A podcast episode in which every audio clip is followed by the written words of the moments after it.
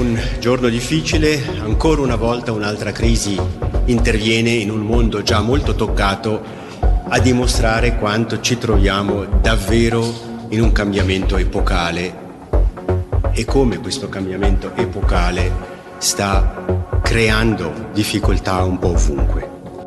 Buongiorno e ben ritrovati dalla redazione di Radio Ticino. Sono queste le prime dichiarazioni di Ignazio Cassis rilasciate ieri in conferenza stampa a Berna di fronte ai media, dove ha condannato fermamente l'attacco di Hamas verso Israele. Il direttore del Dipartimento federale degli affari esteri ha poi chiesto che gli ostaggi vengano immediatamente liberati, specificando che in base alle informazioni in possesso delle autorità svizzere non ci sono confederati né tra i morti né tra i feriti né tra le persone catturate dai miliziani palestinesi.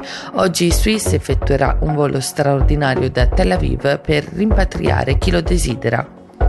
Voltiamo pagina, veniamo in Ticino dove è stata lanciata la quinta giornata di mobilitazione di RDP, la rete a difesa delle pensioni dei dipendenti dello Stato, lanciò l'appello a presentarsi in piazza Governo a Bellinzona lunedì prossimo 16 ottobre alle 17 con l'obiettivo di difendere le rendite pensionistiche IPCT. Sentiamo il portavoce di RDP Enrico Quaresmini. L'appello che rivolgo a tutti gli assicurati e le assicurate PCD è di essere lì presenti perché in qualche modo si discute del nostro futuro. Ecco, spesso si dice che ma tanto decidono loro perché esserci, bisogna esserci per appunto poter contare. Lo svolgimento sarà molto semplice, noi saremo lì e faremo anche una parte informativa, spiegheremo perché, quali sono gli elementi di questo accordo e vedremo anche tutte le questioni che restano in sospeso. La Commissione tripartita del Fondo cantonale per la formazione professionale conferma per il 2024 l'aliquota dello 0,95% per mille del contributo